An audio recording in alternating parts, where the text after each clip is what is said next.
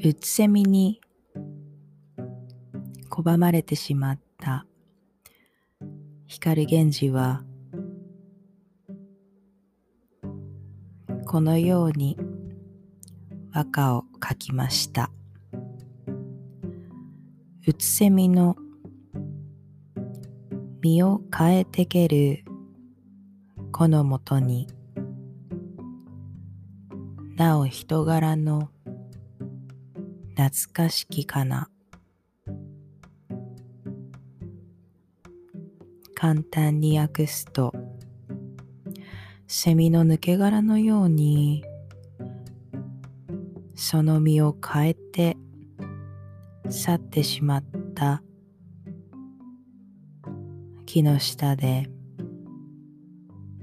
そうは言ってもやはりあなたの人柄が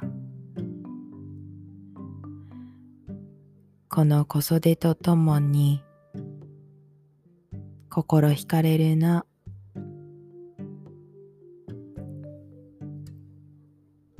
そう懐が身にかきそれを見たうつせみはこのように読みました。うつせみの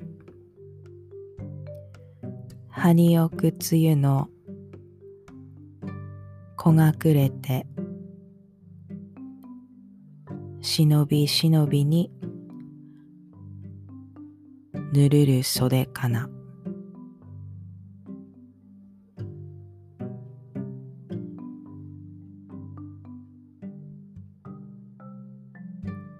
簡単に訳すと